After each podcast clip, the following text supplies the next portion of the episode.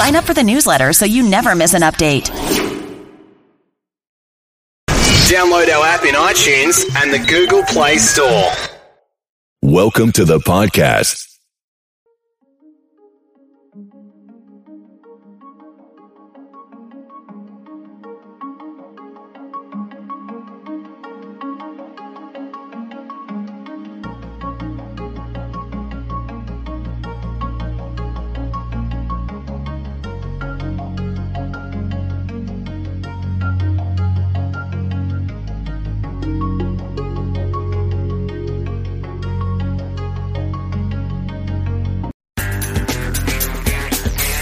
Tuesday, October 12th. Welcome to Market Foolery.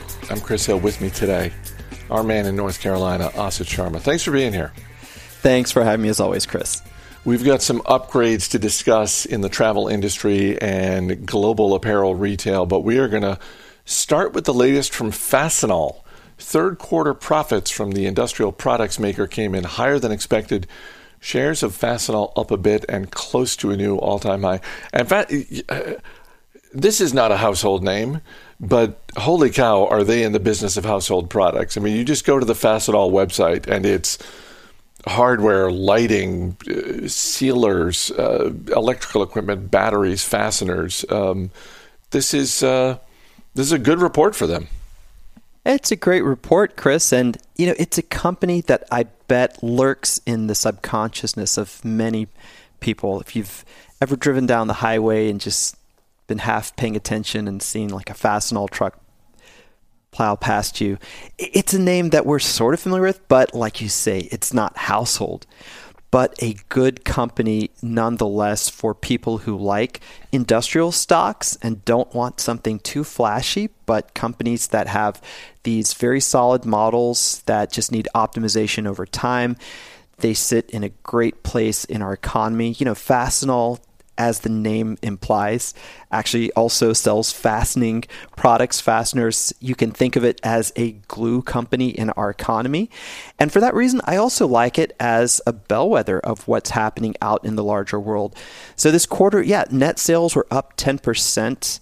Um, gross profit, uh, slight increase uh, versus the prior year. They, they gained about one percentage point of gross margin to 46.3%, which is a lot in this business. That's uh, you know fairly impressive. And a nice bump in net earnings up to about 243 million. That's another 10% year over year increase. What I like about Fastenal a lot is that they have more technology being infused into their selling process than most of us realize. Um, if you've ever looked at this company, you probably know that they have an on site solution for manufacturers where they basically have their own sales personnel and inventory there. They help manage the inventory. But the business, which I think is the bigger growth driver for them long term, is this vending bins. They have vending machines they put in manufacturing facilities, and they have bins that are increasingly automated that track inventory themselves and have a digital component to them. This is uh, a long term investment Fastenal's been making, and it's paying off over time in, in faster sales growth, slightly better margins. Chris, I just breezed through the report uh, this morning. Now, a full 45% of their business can be considered digital. When you take sort of the direct to uh, their industrial customer sales, plus these high tech bins that know when to request inventory, that, that track uh, barcodes and, and SKUs, et cetera. So, this is a more techy business than, than it would seem on the surface. It's interesting because, you know, Fastenal is not a huge company. It's about a $30 billion company. And yet, I remember talking to Bryan Hinmon a few years ago. Um, Bryan's the chief investment officer at Motley Fool Asset Management Funds. Um, and he said that Fastenal, he, he called it a top five conference call for him. When he's trying to get a sense every quarter of what's going on in the U.S. economy, one of the conference calls that he always listens to is Fastenal um, because it gives him insight into the industrial side of the economy. Let's uh, put that into perspective for today. Um, the CEO today was talking about shipping cost in, in general. And I totally agree with Bryan. This is a really instructive call. Daniel Florness rarely holds back. Um, he mentioned today that in, in shipping, it wasn't just difficulty, it was pain. All of these manufacturers, industrial concerns, and retailers, as we know, big retailers, are enduring a lot of inflationary pain on shipping costs. They, they tell it like it is. They're very specific about how the underpinnings of the larger economy are affecting Fastenal's business. And because of that sort of truth telling, I would call it, it is a great call. Sure, is it a five top five call for those who want to know what's really happening out there in the US economy? Yes, I would totally agree with that. Shares of Airbnb up 4% today after getting an analyst upgrade from Cowen. And the thing that interests me is the part of the report that says Wall Street is underestimating the potential for Airbnb's bookings growth in 2022. I'm always interested whenever an analyst stands up and basically says, the rest of you are wrong on this one. It is. It takes some courage when you're in a business that is so focused on what's happening next quarter to be able to do something that we would call foolish with a capital F and say, well, what about four quarters from now or eight quarters from now? And I think the the analysis is sort of spot on. I mean, there are two big drivers in Airbnb's business that should be paid should should be paid attention to by investors. One is that their bookings are starting to reflect a migration away from big cities. So they're still seeing great bookings in major metropolitan areas, but increasingly they see bookings rising in second tier cities, I call them. These are smaller metropolitan st- statistical areas in the United States or just smaller cities uh, in uh, close to European capitals is another great example, or travel destinations in Latin America. There are all kinds of examples of this type of city. They are seeing sustained interest in that. And that signal says the world may be changing a little bit uh, after COVID. The other big uh, measure to take a look at is the length of stay. This was something that the company called out in its uh, most recent quarterly report. They're seeing the, the, the days associated with each booking continuing to expand. And in some cities, this is expanding at rates that exceed pre COVID levels. So there may be a change underway in the way that we are all going to work and travel. I say may here, and I hesitate a bit because so much of this is also governed by tax regulations in each country. If you work in the United States, depending on where your employer is based, it may not be that easy to work in your dream destination for a couple months. You may have a tax implication and owe two states income taxes, or your employer may not allow you to work in Rome for six months. So while different localities start to work out their tax regulations to attract in uh, high spending remote workers. We'll see some of that change, but it is something that I think this analyst has uh, put his or her finger on that these bookings are pointing to maybe a more sustained piece of market share that Airbnb will enjoy for quite some time to come. And I'm not surprised the stock is up today. Well, and the longer stay that you mentioned, that jives with um, something Matt Argersinger said when I was talking with him recently. And because um, he's um, got a place that he rents out. And you know, I just have to believe that if you're if you've got a property and you are listing on Airbnb, it's just got to be better for a number of reasons the, to have people with longer stays. Um, it, it, just requires fewer bookings overall. Presumably, your costs are a little bit lower because if you've got a cleaning crew that's coming in or something like that, like that, that's happening on fewer occasions. So it's look, you never want to put too much emphasis as an investor into a single analyst report, no matter who it's coming from and and what their track record is. But uh, sort of uh, this report about Airbnb I think does a, a good job of, of basically essentially strengthening the the um, the baseline case for the business.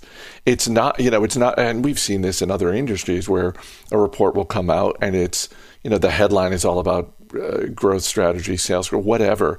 This to me is more along the lines of the underpinnings of Airbnb's business are stronger than some people think and more sustainable than some people think.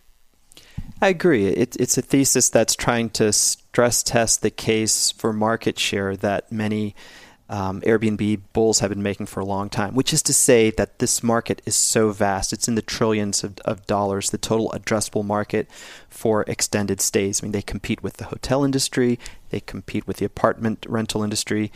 Uh, this is a great market here if Airbnb can keep extending its brand. Uh, within that, then eventually they'll scale into pretty decent profitability. So this strengthens that case. And we should say at the same time, though, I mean, this business case isn't without risk.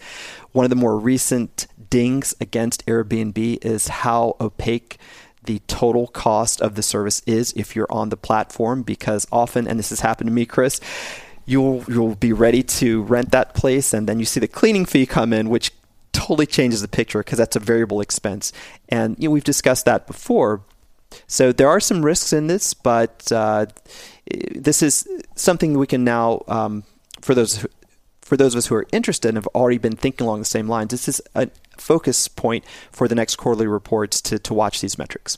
Yeah, I think they've gotten more transparent with with the costs, but uh, the, yeah, it's something they could improve even further. Um, before we get to our final story, I just want to mention, uh, remind folks our email address is marketfoolery at fool.com.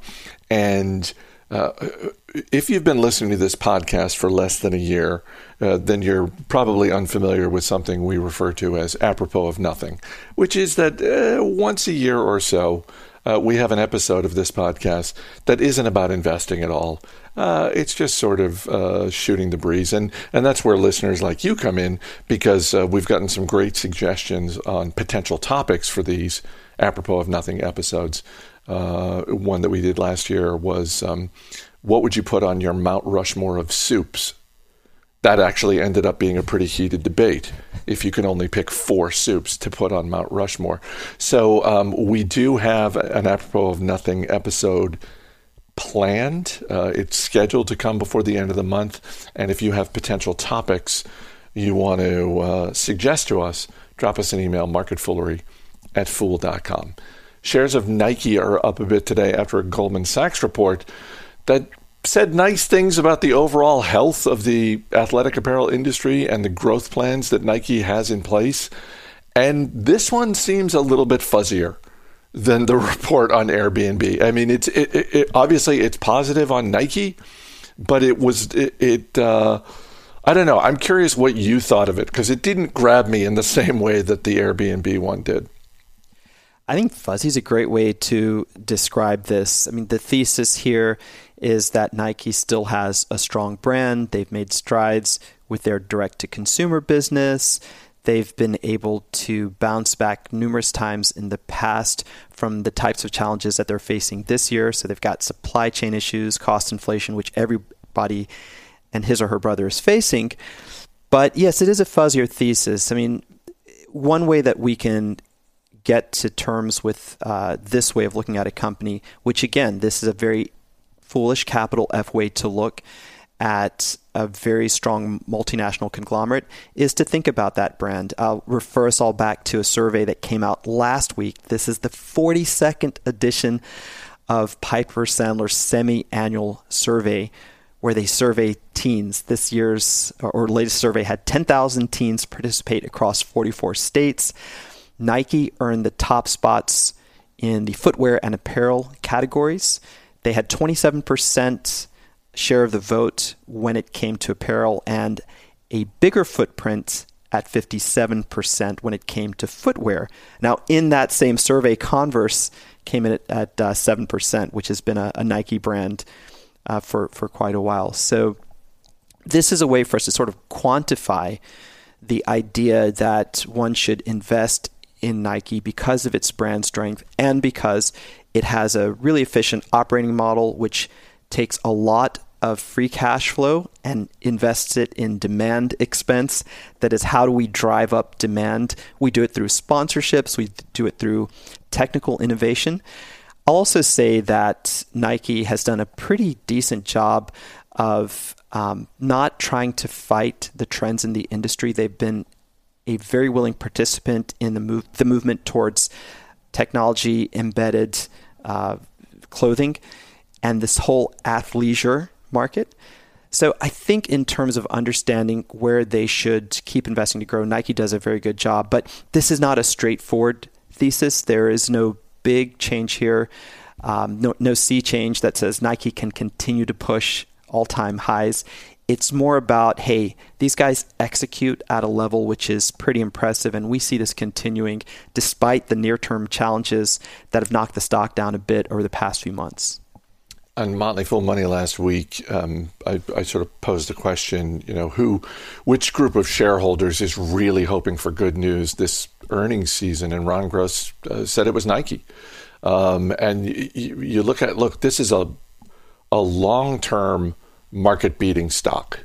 Um, but over the past year, it is absolutely trailing the market. So when you talk about sort of the near term pressures, like yeah, this is uh, it's it's not to say it's not a great business and a great brand, but um, if you know if you're a shareholder, you're you're right to be hoping that Ron Gross um, uh, is right um, that um, they need some good news. Yeah, and I really think, you know, if you take a look at that Nike chart and just widen it out a bit, so much of this may seem temporary in retrospect. To, to me, they're still chasing those all time highs, even though uh, over the last few months they've been battered by the same issues that I, that I mentioned with supply chains, inflation, just getting product into stores. Um, however, I think that those, again, are temporary. And Ron is so right to point out that if you're a Nike sh- shareholder, you just want to hear that things are back on track and that you can feel very comfortable with Nike, such a sleepy stock, but a high achiever. Uh, the, the, volatility hasn't been very welcome this year, so so I could totally uh, get behind his argument there. Thank you for reminding me that uh, Nike owns Converse because I always forget that. And I'm old enough to remember a time when Converse was a very dominant uh, athletic shoe brand. And, um, you know, nice reminder that uh, uh just because you're on top of the world uh, as a business for a while doesn't mean you're going to stay there. For sure. And uh, I'm literally wearing a pair of Chuck Taylors as we speak. So, with you there. You know, I'll love to to Converse and to Nike for that for that matter. I, I I often have been guilty of second guessing this company over the years. So sometimes you have to express your appreciation. So I might as well do it while we're still here uh, in the next minute or so. Nike has has done an admirable job over the decades, just pushing out great earnings, value creation, and withstanding a lot of change in, in the industry. Uh, this is something I think going forward again, if you're a shareholder, you can sort of sleep well at night knowing that the management team is always a little bit ahead of the trend and they've invested appropriately by the time that trend really uh, starts to take off. They were a pioneer in the sports endorsement game, still do very well at that, and have also mastered the art of taking a single sub brand like the Jordan brand and just making it sort of an everlasting property. So um, hats off to Nike in that regard too. Again, like Airbnb, not a risk-free thesis, but uh, this is definitely among blue chip companies one that that you can sense will keep executing for a while to come. Asit Sharma, great talking to you. Thanks for being here. Thank you so much, Chris. A lot of fun. As always, people on the program may have interest in the stocks they talk about, and the Motley Fool may have formal recommendations for or against, so don't buy or sell stocks based solely on what you hear. That's going to do it for this edition of Market Foolery. The show's mixed by Dan Boyd. I'm Chris Hill. Thanks for listening. We'll see you tomorrow.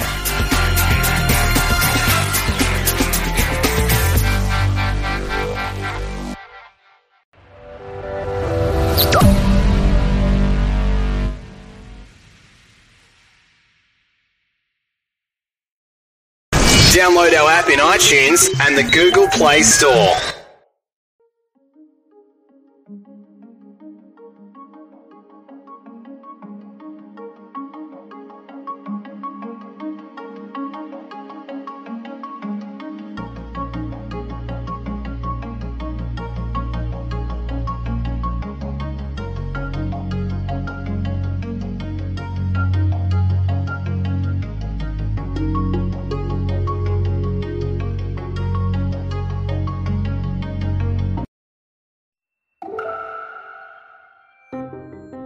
TED Talks Daily. I'm Elise Hu. Today's speaker made a measurable impact by pressing for policy change in her home country of Indonesia before she was even 16 years old.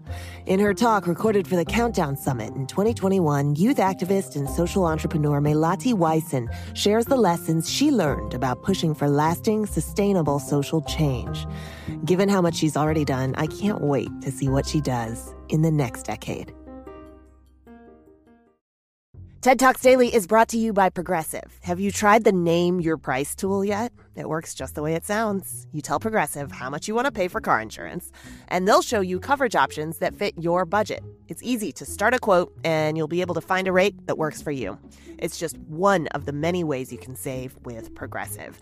Get your quote today at progressive.com and see why four out of five new auto customers recommend Progressive. Progressive Casualty Insurance Company and Affiliates. Price and coverage match limited by state law.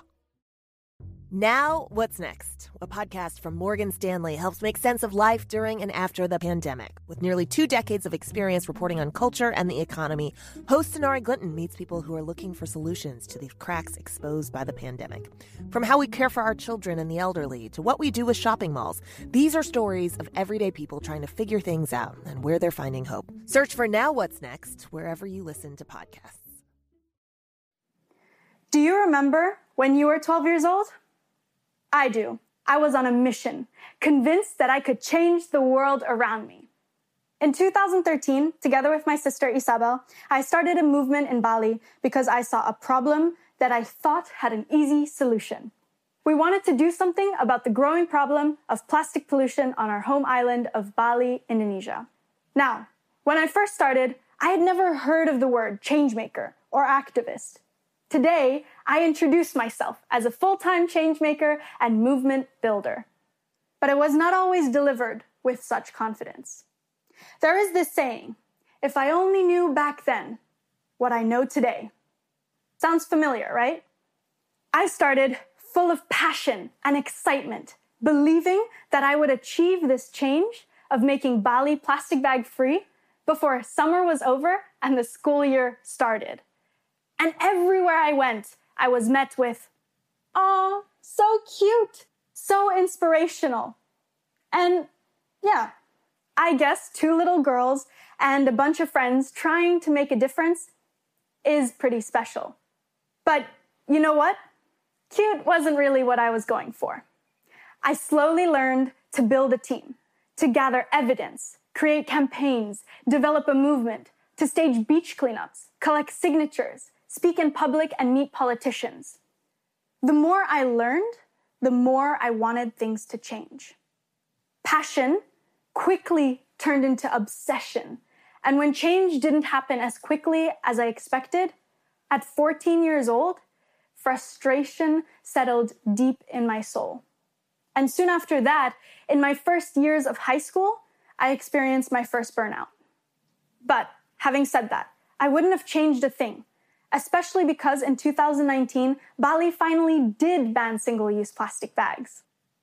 My peers and I created our own learning journey outside of the traditional curriculum and classroom, building our own guidance and frameworks that could share with us what the next step should be, how to continue building the momentum we needed to achieve the change we wanted to see.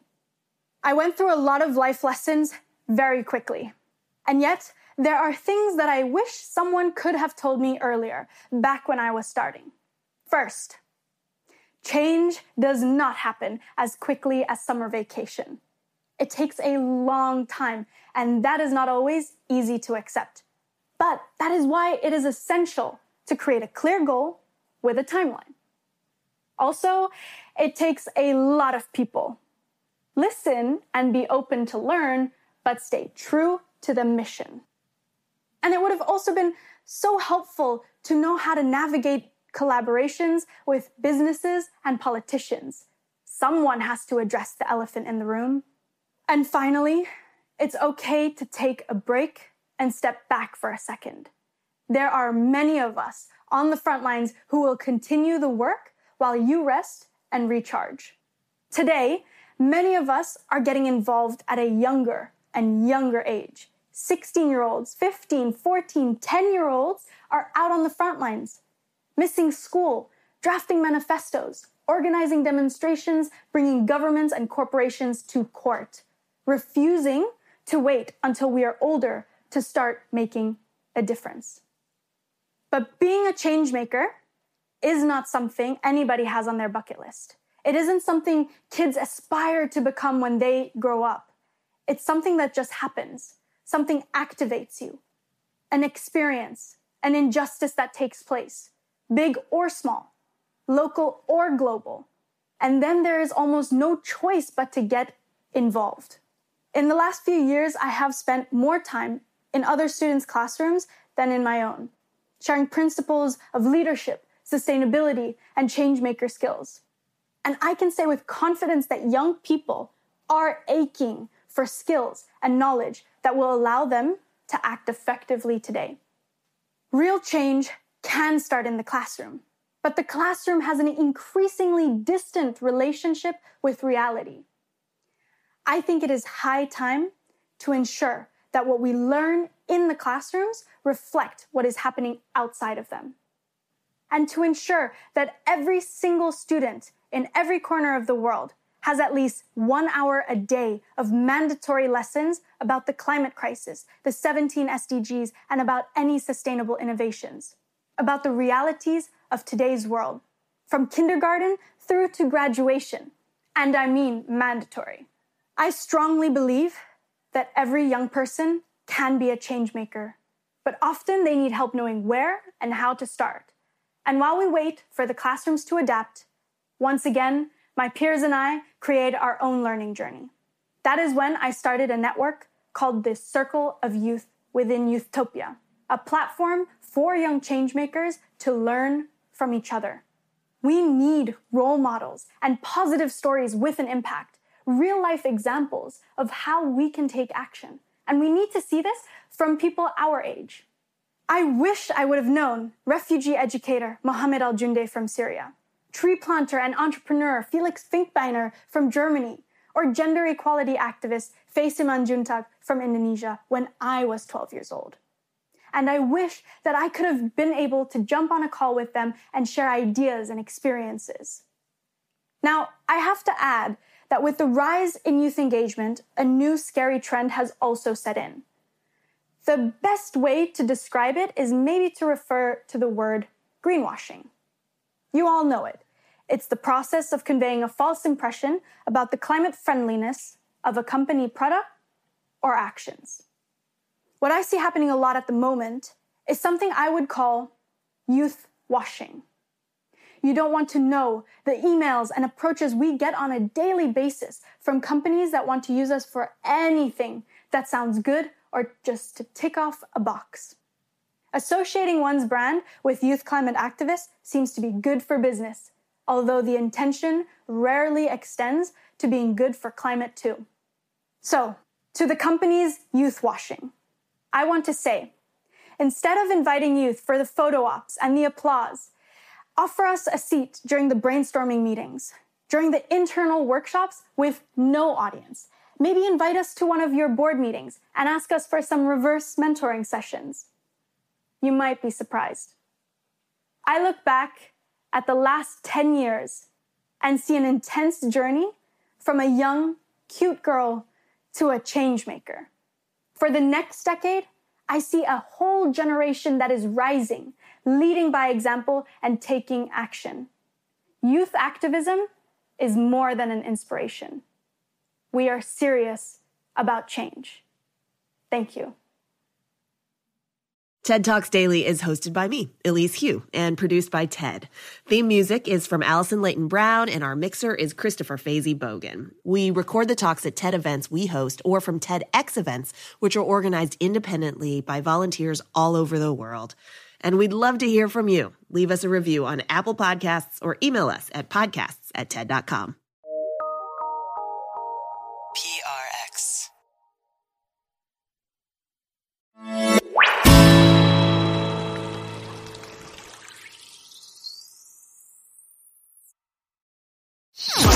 enjoyed this episode, please leave us a review on iTunes.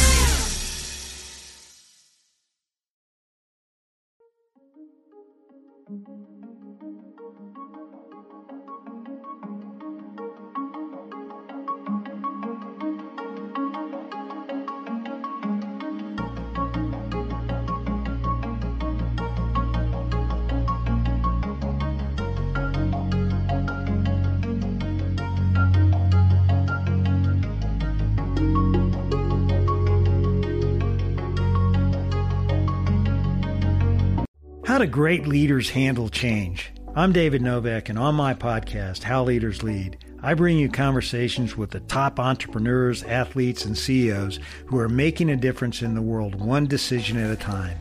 Consider this show a set of best practice visits of leaders like Tony Xu of DoorDash, Indra Nooyi of PepsiCo, Ajay Banga of MasterCard. So listen to How Leaders Lead with me, David Novak, and subscribe wherever you get your podcast. From 20th Century Studios, Ron's Gone Wrong is coming only to theaters. I'm going to be late. My pants are on backwards. Your B-bot is super weird. On October 22nd, meet Ron. Hi. Making friends is what he's for. If he can't do that, he's pointless. He's not perfect. I can see it's wrong. What? but he's the perfect friend. You're supposed to know everything about me. Height 4'11. 5'11 would be better. Girls would not laugh at you. Hey. Ron's Gone Wrong. Rated PG. Parental guidance suggested. Get your bots in theaters October 22nd.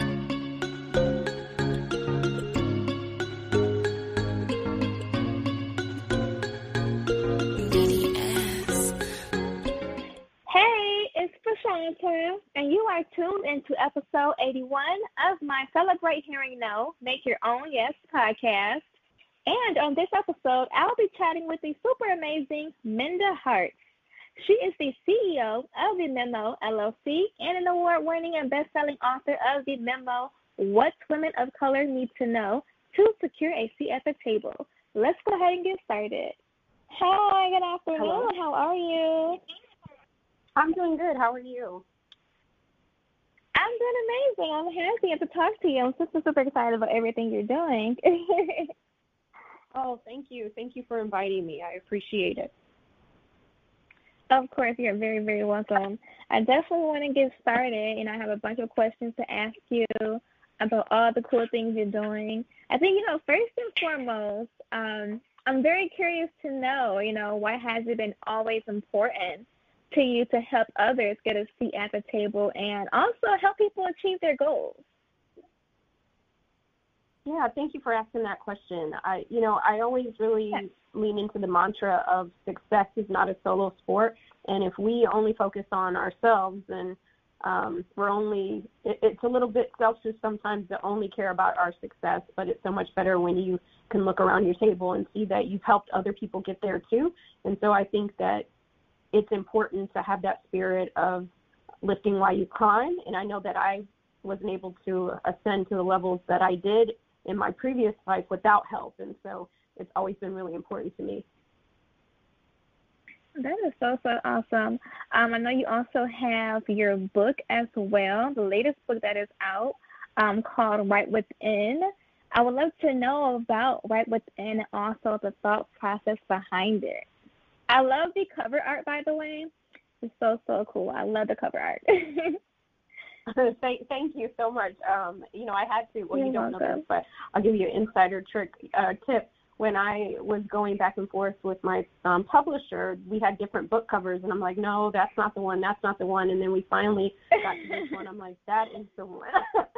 so, uh, so I, I love it too. So I'm glad that that you do too. Um, so when I when I wrote the memo, uh, my first book, I met and hear from so many uh, women of color saying, you know, how they've experienced all these inequalities in the workplace, and it made me start to think about my own as well and how I've still experienced some PTSD related to some of the traumas that I've experienced racially, being a black woman and oftentimes the only one, and how you don't realize how much of that starts to distort who you are, your authentic self, because you're always mm-hmm. in the state of paranoia in the workplace. You know, is that racism? Is it not? Is it sexism? Is it not? You don't know um, because if you're the only one, you don't really have anyone to affirm your feelings or take into consideration how you might be experiencing the workplace. And I started to think about discrimination and how we often don't talk about racial discrimination, how that's kind of a taboo topic at times. And so I really wanted to dive in into what would it be like for black and brown women to feel free at work like some of our counterparts and holding our managers accountable for creating safety for everyone. Mhm. Now, speaking of, you know, your first book, I wanted to kind of rewind a little bit. Um, no, I want to ask you, you know, how did the publishing, you know, with your first book change your process of writing um, with this book? And actually, what advice could you give to aspiring writers? Yeah, you know, I took the advice that Toni Morrison put out there many, many years ago. She said, write the book you want to read. And that's exactly what I did with the first book and, uh, and exactly what I did with the second book. I just wrote it from something that I know would be helpful to me, that I hope it would be helpful to other people. And um, I didn't have a large following at the time. I, you know, Mm-hmm. I didn't have a lot of things that I thought I needed to be able to get a traditional publishing deal, but I had a story to tell. And so I want to encourage everybody Yeah. who has a story to tell, don't discount yourself because you don't have a blue check or you don't know, you know, Oprah or somebody like that. You know, um, you still have a story and your voice needs to be heard. And so you can control the writing process. So every day I write just a little bit, even if it's only 200 words a day, and that helps me process some of my feelings. And um, when I started writing my weekly newsletter back in 2015, when it was time to write my book in 2019, I could go back and look at all those different entries and start to pull from. So you just never know. Like the saying says, if you stay ready, you don't have to get ready. Right. Definitely. And I also want to ask you as well. Okay, so with the right within, um, what do you hope that the readers will take away? Like you know, when they're reading this book and they're just you know following along with the story and hearing what you have to say, what do you hope will go through their mind? And also, how long did it take you to complete this entire book? I know it wasn't easy, so I'm curious to know. No, it wasn't easy. I actually wrote this book uh, faster than um, my, the memo because we were on a very tight time crunch, and so I wrote the book in 2020 during the pandemic, which we're still in, and um, so I had about six months to write it, and I was also grappling with um, the racial trauma that was happening, you know, in the United States, and so for me. Um, as writing this book, uh, I realized that there's a lot of trauma that many of us experience in the workplace. And what I hope the reader will get is to first let them know that they shouldn't have to just survive in the workplace, but it's possible to thrive. And also to acknowledge that some of our workplaces have been harmful, right? And that we should have Yeah. never had to experience those things. And so, what would it feel like to finally let that trauma go to where we're not always paranoid at work, why we're not always um, worried about being the only one, and when we do experience racial discrimination, how we can handle it. So, this is really packed with tools and frameworks to help people feel like they're not alone when they are experiencing toxic workplaces, and knowing that they have the capacity to be free, to affirm themselves first, and then everybody else after. That is awesome. Now, I also want to ask you, you know, I had to ask you, I have to ask you, of course, about the book tour coming up. Um, I know you have some dates in October, and like, I'm curious to know, like, okay, so tell us more about the book tour for Right Within, and also what are you looking forward to the most? Know it's going to be virtual, so I'm just curious to know, like, you know, what are you looking forward to, and it's more about the book tour and how it's, like, you know, the concept behind it and all that good stuff. Yes, I'm so excited. It'll be a little different. When the memo was out, I was able to be on a physical book tour. So this time will be 2 Mhm. weeks of virtual touring. Um, the dates will be released here shortly and registration links, but I'm going to be in conversation for two weeks with amazing, amazing, amazing people like Dr. Joy from Therapy for Black Girls, Nina Harris. You know, she is an author um, of, and a, a founder of Phenomenal Woman, and also happens to be um, Mhm. Vice President Kamala Harris- Harris's niece. and I'm on Mhm. tour with men as well, white women. Um, so we're really going to dig into what it's like to heal from racial trauma in the workplace, and it's going to be a lot to unpack, but it's important to be able to heal in community. Yes, definitely.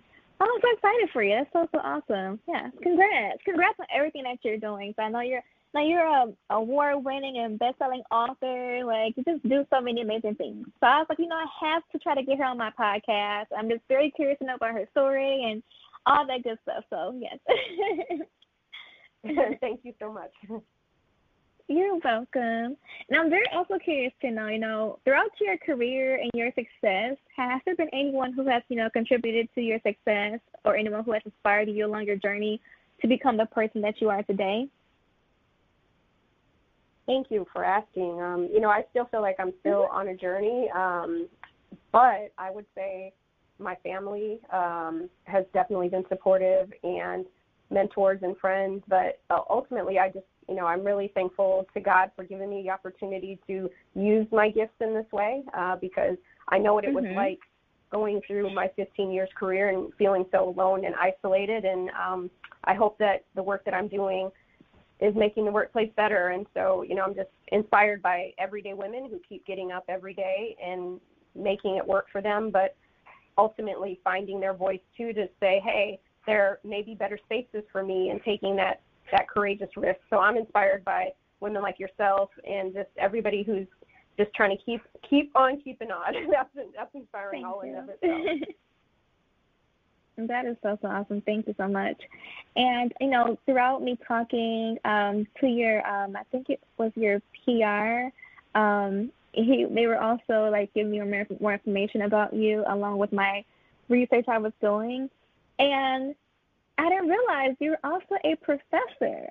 I was like, oh my gosh, what don't she do? And so I think that is so amazing. Like, you know, what interests you in teaching, you know, in that particular field and like, you know, what how how do you describe your teaching style? I thought that was just so cool and just I think that is so amazing that you're also a professor and you know you're out here just making a difference and I'm just like I wow.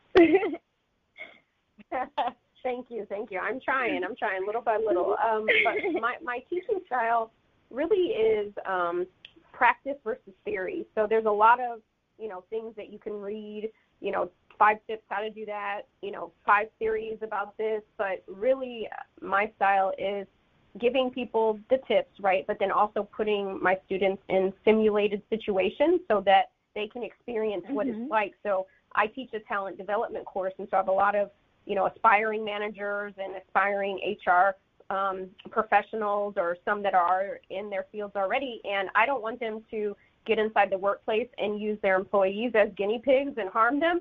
So we test out right. how do you give um, effective evaluations. You know, how do you have um, courageous conversations without re-traumatizing someone? How do you think through your job description so that they don't have bias in them? So we really dig deep, and I more so think of the classroom as a lab so that people can have real time experience on these topics so that they're more prepared when they are engaging with you know humans and colleagues inside the workplace. That is awesome. And also correct me if I'm wrong, but you also did some studying um, in schooling at Western Illinois, correct, and also University of, of California and Harvard Business School. Is that correct? That is correct. I am a, a, a proponent of continued education. that is amazing. So, so amazing. Which leads me to my next question. Like, how do you balance out everything, right? From being a CEO, a businesswoman, teaching, you know, handling speaking engagements, and plus, plus more, right? How do you balance it all out? And of course, what do you do in your spare time? Great question.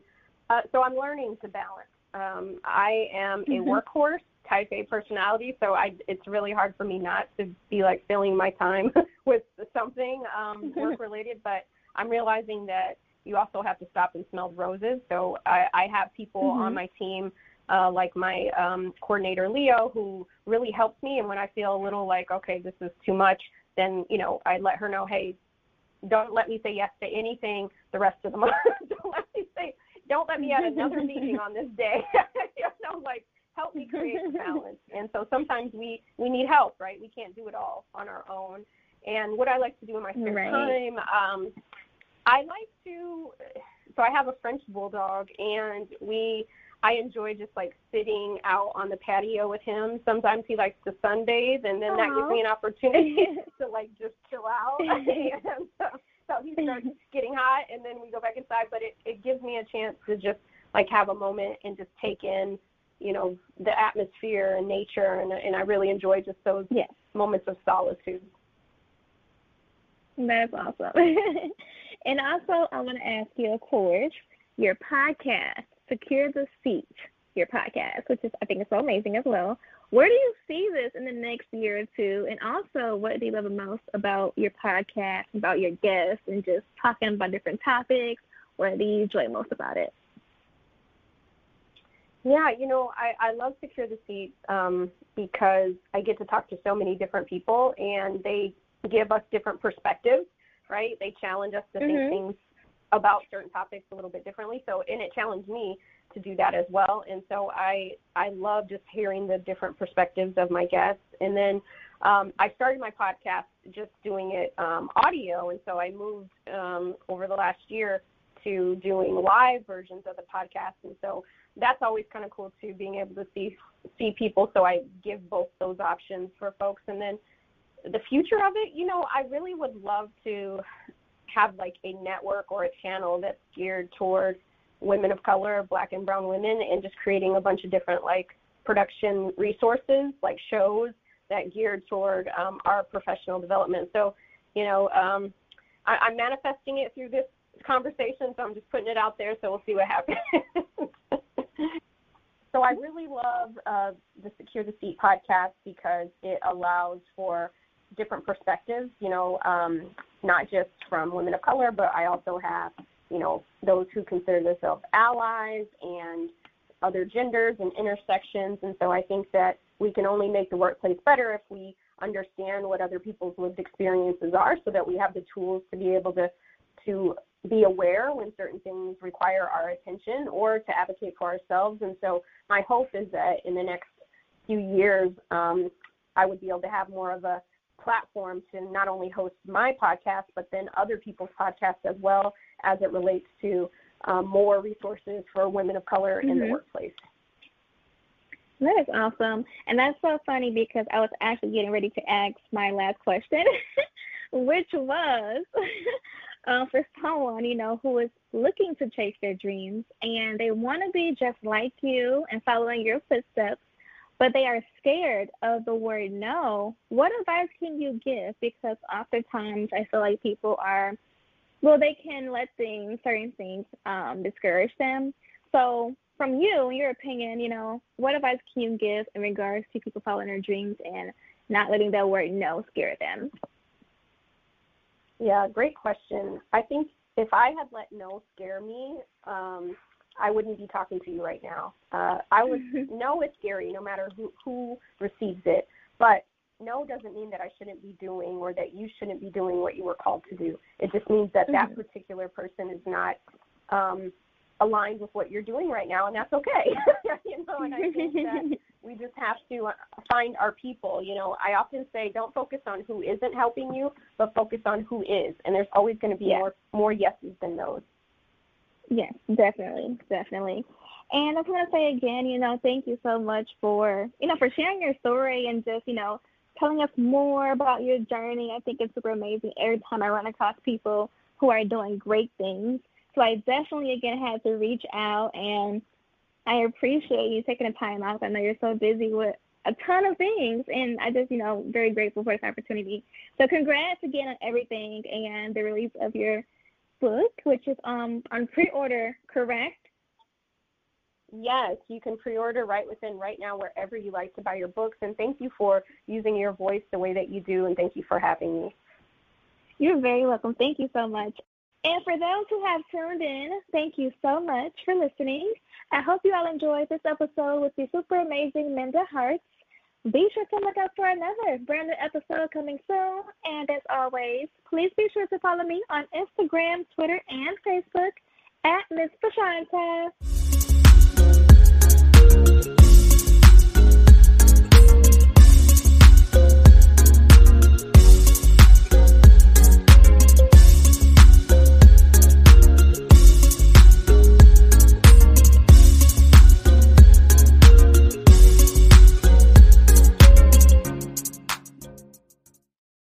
Allison, it's so great to finally be able to get together again. Oh, it sure is. And I really appreciate you picking up the bill. I'm happy to. I've got the extra cash. Since we've all been driving so much more again, I've been using Get Upside, the free gas app that pays you cash back for every gallon of gas you buy. Wait a minute. Are you saying you actually get paid cash when you buy gas with the Get Upside app? Yes, up to 25 cents a gallon. Cash back every time I buy gas. Does that actually add up to anything? Some months I make 200 to 300 bucks. Wow, that's serious extra cash. I'm downloading the free Get Upside app now. Download the free Get Upside app now in the App Store or Google Play to save up to 25 cents a gallon when you buy gas. Use promo code FILL for a 25 cents a gallon bonus on your first tank. That's up to 50 cents a gallon on your next fill up. You can cash out anytime to PayPal or an e gift card for Amazon and other brands. Just download the free Get Upside app and use promo code FILL for a 25 cents a gallon bonus on your first tank. That's code FILL.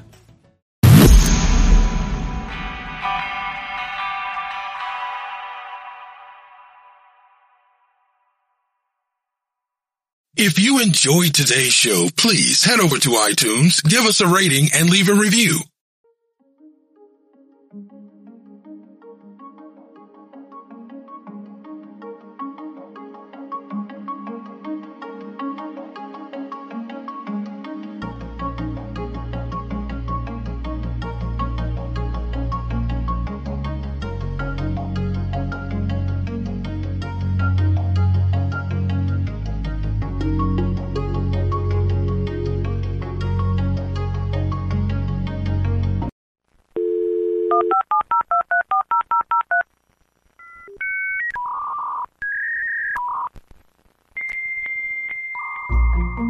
Some of you may remember that sound. As dial up was replaced with broadband, the focus over the years moved to improving speed to cope with consumer demands on services. The internet opened up our ability to connect to others around the world, and then, in 1997, a new way to network began to emerge. My name is Andrew Weinreich. I've spent most of my adult life starting and building startups. Uh, the very first startup was a company called Six Degrees.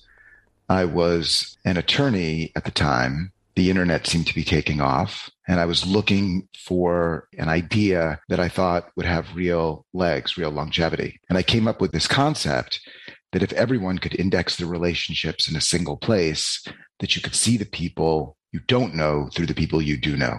So what we would commonly refer to as your second degree would be facilitated by everyone taking the equivalent of their Rolodex at the time and indexing them in a single place. That had never been done before because that was never possible to do before. The notion of networking is as old as time. The idea of saying, I'm looking for a doctor. Who do I know that knows a doctor? Who do I know that knows a lawyer? What we would commonly think of as a blind date is your second degree. We were the, the first ones to say, there's a business here, there's a service here, there's a social good here.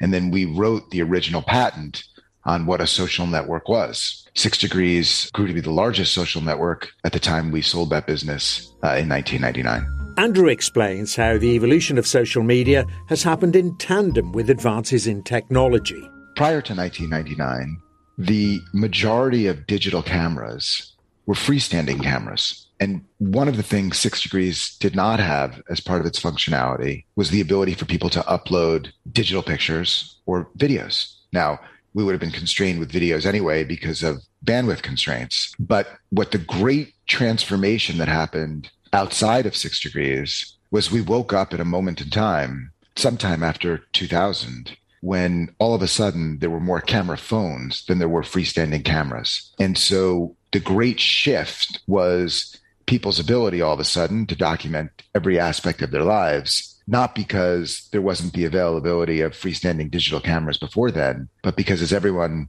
incorporated cell phones as part of their lives, digital photography became part and parcel and core to that experience. And the next iteration of social networks after Six Degrees, I mean, the largest ones from Friendster to MySpace to Facebook, the defining attribute of Facebook became the digital photograph. It's a social networking site that acts like a virtual notice board of your life that can be seen by any of your friends so you can let them all know what you're up to. It's a good because you can find out where your friends have been throughout the years. You lose contact with so many people that it's brilliant to see them again. I wouldn't admit to being on Facebook for any amount of hours, but I think I'd say at least half an hour. But does Andrew think society has developed an unhealthy obsession with social media? You know, it's very difficult to take a step back and say, for a platform or for a technology that is as large and all encompassing as social media, is it a net good or a net bad, net evil for society? And on the net good side, I mean, you've heard the stories. There's opportunities for people to collaborate on businesses, on research to extend beyond their immediate circle, partly because of social media. But even more than that, you've heard the descriptions coming from, from the largest social media companies about a lonely person who otherwise would have felt extraordinary isolation and figured out how to find meaning and community with a knitting club, you know, found other similar souls and brought people from sort of the depths of isolation into community. If we take all of that and describe that as a net good, I subscribe to that. All of that is incredibly positive, but that needs to be weighed against what are the net evils? The net evils are we've transformed a much larger part of society into this absolute obsession with not just documenting their own lives. The act of documenting your own life, I think, is a good, but the idea that people suffer from FOMO, from fear of missing out, or that people were trying to emulate other people's lives, or that people were beginning to think the way they should live their life is based on what they're seeing elsewhere is clearly a net evil. And all of these self styled, self help entrepreneurial gurus that tell everyone, you know, the key to being a successful entrepreneur, for example, the world I live in, is this idea that you have to build a brand and your brand is defined by your social presence is absurd. It's clear to me social media right now is affecting more people negatively than positively. Have people and businesses become too reliant on social media? Is regulation inevitable? Will Facebook be driven into obscurity? Welcome to the Sky News Daily Podcast with me, Dermot Murnaghan, as we examine the story beyond the headline.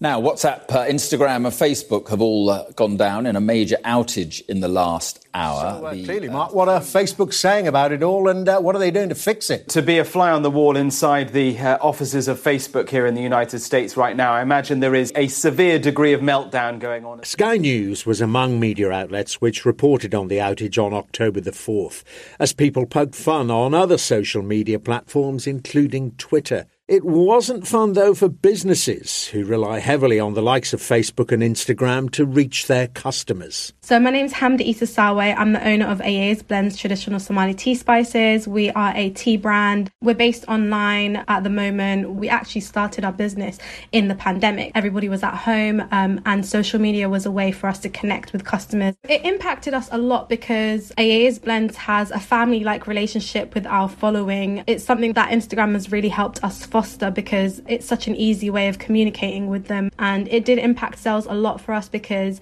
it's a very natural path of discovery for customers to come across us and then they see the brand, they see the product, and then they go and click on the website. Those are the steps that they typically follow in order to make a purchase. Usually we have a plan to post things on our stories, post things on our feed, as well as, you know, replying to DMs, replying to messages, and also looking at the pictures that our customers have tagged us in. So when it's very image based or visual heavy, it's not something that always gets to work very well on Twitter. What I realized is that as small businesses, we're really at the mercy of Facebook, and a lot of small businesses have grown very dependent on Facebook owned tools like Instagram storefront, um, using sponsored posts, advertising through Facebook's network, and we're so dependent on all of these tools to generate our sales. So it really got me thinking what do we do in the event that Instagram never comes back. You know, that panic kind of sets in, and you think to yourself, oh my goodness, what would the world look like, or what would the business world look like in a post Instagram world? Is there too much reliance on socials? I'm Jordan, I'm lead developer at Pennard, and we're based in the southwest of England. So we're a digital marketing agency. We deal with advertising on Facebook, Instagram, all of the social platforms. A couple of years ago, Facebook went down for around 24 hours, but that was sort of isolated. It wasn't a global outage. There was some knock-on effects from that, but there's never been anything quite like this one. Facebook um, is at the core of a lot of social platforms. So when we interact with Instagram, we're essentially interacting with Facebook, which meant that Instagram was out, Facebook was out, and everything. When posting to Instagram, for example, that often brings in a lot of traffic to new blog posts, articles, and that was completely wiped out. So there's a lost period of time that can't be reclaimed. So a lot of businesses have missed out there. And then also just looking at Facebook advertising. Again, Facebook have said no one's going to be charged. For the time they've missed, there's not going to been any charge for adverts that weren't posted. But that's a period of time in the lead up to Christmas with ongoing things, sort of disruption to shipping and things that businesses could just do without. And there is a lot of reliance on Facebook and Instagram, um, and there's sort of a movement to try and broaden the allocation of marketing funds, but really there is a particularly special place for Facebook and particularly Instagram in marketing. The outage, lasting nearly six hours across Facebook's platforms, affected its 3.5 billion users and staff. The tech giant later blamed a faulty configuration change for the problem. Days later, though, Facebook's apologised after another outage. It wasn't as severe as the one that. While outages are inconvenient, the bigger and arguably more important conversation has been about whether enough is being done to block harmful, offensive, and misleading content online. On October the 5th, Facebook faced another challenge. I'm here today because I believe Facebook's products harm children, stoke division, and weaken our democracy. The company's leadership knows how to make Facebook and Instagram safer, but won't make the necessary changes because they have put their astronomical profits before people.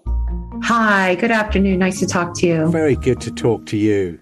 My name is Cecilia Kang. I am a national technology correspondent for the New York Times, and I'm also the co author of the book An Ugly Truth Inside Facebook's Battle for Domination with Sheera Frenkel. I am a user of all of Facebook's apps, which include Facebook, Instagram, WhatsApp, and Facebook Messenger. I mainly use these apps for reporting. Do you, like so many billions of people in the world, find them almost indispensable by now? I certainly can see that. I do not find them indispensable in that I do not necessarily need them to communicate with family and friends and for my work, but they're certainly useful, particularly the messaging apps. How long have you been uh, with Facebook? I was a really early user. I joined Facebook in 2006 and I started reporting on Facebook around that time. So I've been there since the start of the company, right when the news feed was introduced in 2006 as well. How broadly do their algorithms work to keep us using them to, to make us feel that they're personalized towards us? The algorithms are really the heart of the story about Facebook. And this is what makes Facebook different than other communications platforms in history, such as the phone or TV. The way that Facebook's algorithms work, or its ranking systems is another way of describing that, is it prioritizes engaging and agitating content, actually. Facebook is in the business of agita. And that's what we really explore in our book and in our stories in the New York Times about how Facebook promotes and puts at the top of news feeds and pushes users to see more content that is the most engaging, the most emotive, the most agitating content, be that that agitation is positive or negative, happiness, fear, sadness, what have you. It's the kind of content that you want to click on to like, to put emoji beside, to comment on and share.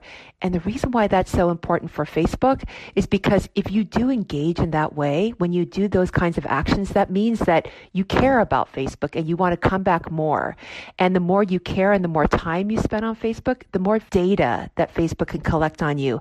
And that data is the data it sells to advertisers so that advertisers can put their brands next to your content in advertisers. That's the whole business of Facebook. It's agitation and data collection. So to put it simply, if Facebook identifies you as being a pretty angry person from the sites that you visit and the people you engage with, it will push more stuff like that your way. Yeah, and you know what we've discovered in the United States here with a whistleblower is that beyond just pushing you towards similar content that you like, Facebook also often pushes you toward more dangerous content. This whistleblower came up, has disclosed thousands and thousands of pages of internal research memos and emails that show, in one example that I'd like to explain, that this has been the case with teenagers on Instagram.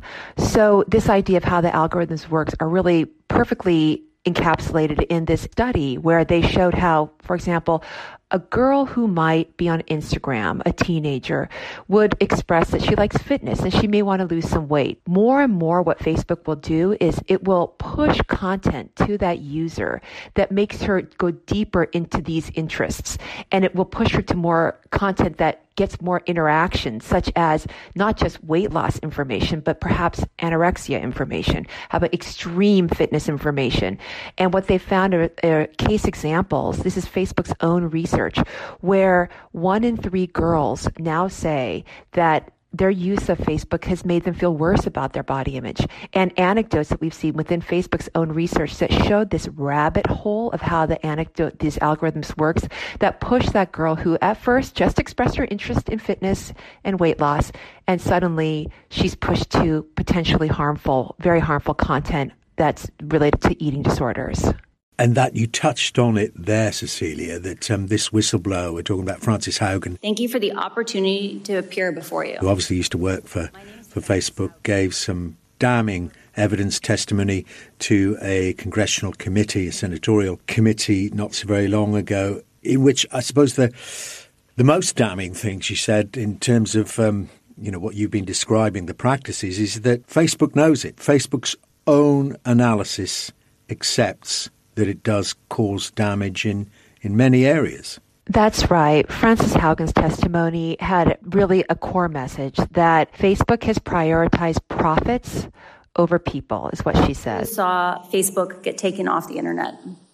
I don't know why I went down, but I know that for more than five hours, Facebook wasn't used to deepen divides, destabilize democracies, and make young girls and women feel bad about their bodies. It also means that millions of small businesses weren't able to reach potential customers, and countless photos of new babies weren't joyously celebrated by family and friends around the world. I believe in the potential of Facebook. We heard many times in the hearing the analogy towards a big tobacco movement her whistleblowing has been able to uncover. And the reason why people are making that comparison is, as you say, Dermot, that because she is saying that Facebook has known this. It's, uh, it's Facebook's own research and its own communications that she has uncovered and she's leaked to the public that shows that Facebook has not acted to change things that have been warning signs within the company for quite some time. And just unpick the big tobacco moment. That is after many decades of denying that uh, smoking tobacco did you any harm throughout the, the 1940s and the 1950s, there came a moment at which it was proven that tobacco companies had research that proved the, the amount of damage it did to people's bodies. Indeed, different product. One is a chemically addictive product. The other one is arguably, and we, I do not come down on either way on this side, but arguably addictive in other ways.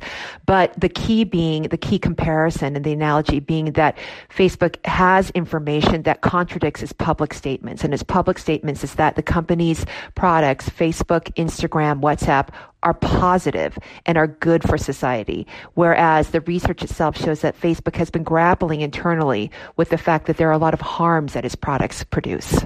But there was a real illustration, and uh, you know what a weird coincidence it was with that outage, a six-hour outage of all Facebook's company's platforms, WhatsApp and Instagram as well, globally. Which you know the estimates are still coming in about how much that cost businesses and all kinds of entities in terms of revenues, and let alone the inconvenience it caused. But it just shows there we are. We kind of understand the harms, but there is this another parallel with tobacco the dependency that so many people have upon them. Mm, that's a really interesting way of describing it. I mean, I do think that in the United States and some Western, other Western European countries, people talked about, oh, the great relief of not being able to log on to Facebook or Instagram for six hours. That meant just, you know, actually seeing people in real life and engaging in real life conversations. But in so many other places around the world and so many other nations, Facebook truly is a utility. And I mean, WhatsApp, Instagram, and Facebook is the only way that people communicate communicate on the internet. And so for those nations and the people in those nations, their dependence on Facebook really was highlighted in the, the, Facebook outage that was again about six hours. And it showed that really vital communications and small businesses that depend on, on Facebook were compromised for that period. And that really bleeds into a very strong, very heated discussion right now in Washington DC and other regulatory agencies around the world as to whether Facebook is just too big and needs to be broken up because it is not incentivized to secure its own systems in the case of this outage and also to protect users. Coming up, will there ever be another social media firm as big as Facebook? There are two things that really facilitated or sort of lubricated the machinery of Facebook's growth. And that was the ease in which mergers were done, as well as laws or the lack of laws to regulate the companies. But one particular law that was established in 1996 in the United States that essentially shields a company like Facebook from lawsuits for harmful content that it might host. This is a law that was created when the internet was so nascent. This was even before Google was created. This is when Yahoo and AOL were sort of the kings of Silicon Valley. And that law was created to try to facilitate a booming tech sector and tech economy. The tech economy did boom. And a lot of these companies are absolutely no longer small nascent upstarts competing against legacy companies like phone and transportation companies. They are the dominant companies in the world economy.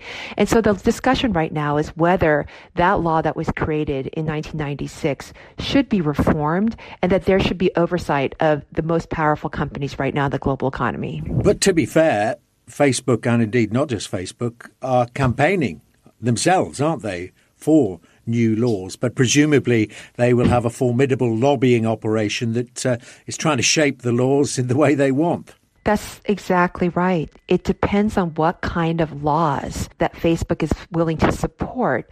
And Facebook has and, and I'm sure anybody that watches television or reads a print publication has seen their advertisements promoting their support of regulation. But the types of regulation that I think a lot of people who are expert in Facebook and other social media businesses say that Facebook will avoid is any sort of regulations on its core technology. And that is the algorithmic amplification of content. And that was something we heard actually in this Senate hearing where lawmakers were talking about regulations on algorithms and they were talking about whether the companies like Facebook should be compelled to share how their newsfeed rankings, for example, work with researchers so that researchers can tell the world really through their research how the spread of misinformation works. Here's the big question, and it's a point that Facebook and others make. This is their statement after the whistleblower appeared before Congress. And it encapsulates it. It is a big problem, isn't it? Every day, our teams have to balance protecting the right of billions of people to express themselves openly with the need to keep our platform a safe and positive place. Now, in a nation, the United States, that came up with the First Amendment enshrining the rights of freedom to speech, it makes it very difficult, doesn't it, for the state to get involved then in regulating a platform like Facebook. Yes, the regulation of speech in the United States in particular will be very hard. And that's why proposals for regulating speech that have been that have been introduced in the United States in the last 3 to 4 years have gone nowhere. But what I think Facebook misses in or at least is not fully disclosing in that kind of statement is that what their systems do are not neutral. What their systems do is they amplify certain kinds of speech. It again really goes back to the technology that is at the core of amplification and how the business works. And until that is done, there's until there's focus on the algorithmic amplification of really agitating speech, be it happy or sad speech or scary speech or what have you, then you can't really address the core problem of Facebook. The other thing is Facebook could do a lot of things that don't involve regulation that just make the the the site healthier. For example, Twitter um, gives you a prompt when you try to share a news article that it sees that you did not try to open and read. It'll give you a prompt that says, Are you sure you want to share this? Have you read it? That kind of a thing. Facebook hasn't done that. And the whistleblower, Frances Haugen, said in her testimony that that kind of friction, the kind of friction that will make people pause before they share things widely, is the kind of stuff that Facebook can do in a self regulatory way. Facebook knows this and they know that they can do this. They've just chosen not to implement these kinds of practices. Here's a thought, Cecilia. Rather than regulation, fines, whatever, how about just allowing fashion and human nature to take its course? Now, I'm saying that because I've got teenagers, some young 20s, who regard Facebook as from the age of the dinosaurs. The younger ones hardly even know what it is. You know, they moved on. It's TikTok, Snapchat, ones that I don't even uh, know knowledge of. Why not just let that evolution take its course? Well, I think that that evolution will take its course no matter what, but until this sort of evolution catches up with a lot of the harms that we're seeing with the spread of misinformation and toxic information, then there's still going to be a problem that rests with particularly Facebook, but all of social media. The other thing to really address is that Facebook is so powerful and it has so much cash that it can buy its way out of irrelevancy. And unless regulators are tough about protecting competition and more options for individuals, then Facebook will continue to buy up um, competition to compete with the next TikTok, the next what have you. But this is absolutely what keeps Mark Zuckerberg up at night. He's afraid of TikTok essentially becoming so popular that it drives Facebook into obscurity. I think what you'll see is that for some time, particularly in emerging markets, Facebook will remain not just popular, but a utility. Well, what about the advertisers? I mean, don't they have any qualms or don't they know about the fact that sometimes their advertising is appearing uh, alongside some of these hate sites? I'm so glad you mentioned this because Facebook CEO Mark Zuckerberg said in a post on his Facebook account that it is illogical that Facebook is prioritizing profits over people. He's responding to the whistleblower's findings. And he said that the best example to support that theory that it's illogical is that advertisers simply don't want their ads placed besides hate speech. You know, he's right. And I've talked to dozens of advertisers and they say we don't want that and Facebook does not do enough to rid its site of harmful content. But there are no other places to go to get that kind of scale of consumer reach. Facebook is the big behemoth on the block. And in order to make sure that their brands get in front of people and not just the biggest advertisers, even small companies like your small shops like your neighborhood dry cleaner or your neighborhood coffee shop, they rely on Facebook so deeply because there aren't a lot of alternatives. Last year, thousands of brands and advertisers boycotted Facebook for this very reason. They had a campaign called Stop Hate for Profit. But after one month in July, they only had this boycott of Facebook for one month because they admitted themselves like, we cannot afford to be off the site for more than one month. This is a principled stand, but we also have business realities. So I think that advertisers are begrudgingly on the site. They would love to see other alternatives. So they need Facebook more than Facebook needs them. So are we approaching, you mentioned a big tobacco moment earlier in the last yes. century, this big oil moment um, when the authorities in the United States broke up those big companies owned by the oil barons. Are we approaching something regulatory like that? So rather than attempting to oversee the billions of pieces of content every day, you just say you're too big, you have to sell this, sell that. You can't operate here. And that's the thing to do. Yeah, I definitely think that this is a moment in that the Facebook whistleblowers' revelations that contradict Facebook's public messaging about itself is absolutely analogous to the big tobacco moment. And as we look in the cases of many other industries that have resisted regulation, including automobiles, toys, drug manufacturers, cable TV, broadcast TV, the telephone, there's just been always a resistance of regulation. If history is a guide, regulation is inevitable. The key is for a couple things. Members of Congress and regulators around the world to fully have the technological expertise expertise and knowledge to understand how to regulate these companies without doing more damage than good. And I think they are catching up, actually. Does Andrew think Facebook has a future? If Facebook is not able to acquire new properties that are usually generated by new startups, I wouldn't be so certain that Facebook is going to be able to maintain this hegemonic hold on the social media ecosystem. I mean, Facebook's making a lot of investments around virtual reality and augmented reality, and maybe the next social networks are focused on virtual reality and augmented reality. But I think the only thing we're certain of is we really don't know the answer to that question. And we don't know where the next great social network is going to come from. But it's not likely to be one of the great social networks, the largest social networks we have.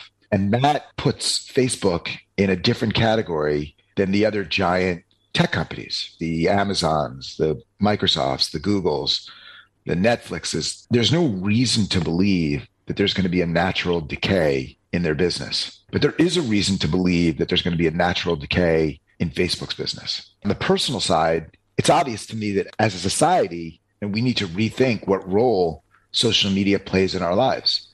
Because I would argue that for most people, their lives are not richer because of social media. Their lives are distracted, are dictated by social media, and not in a positive way.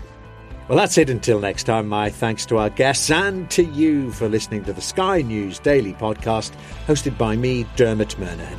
This edition was produced by Annie Joyce, along with Tatiana Alderson, Simon Windsor, and Nelly Stefanova. If you've enjoyed this podcast, you can follow us in all the usual places, and we would love a review while you're there.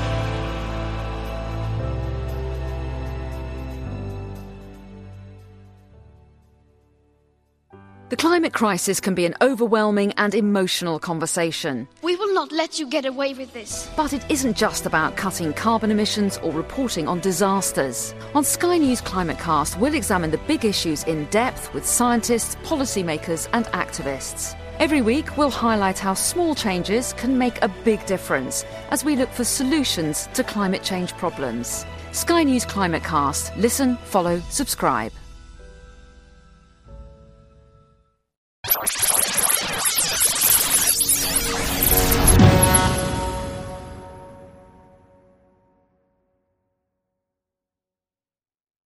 If you enjoyed today's show, please head over to iTunes, give us a rating, and leave a review.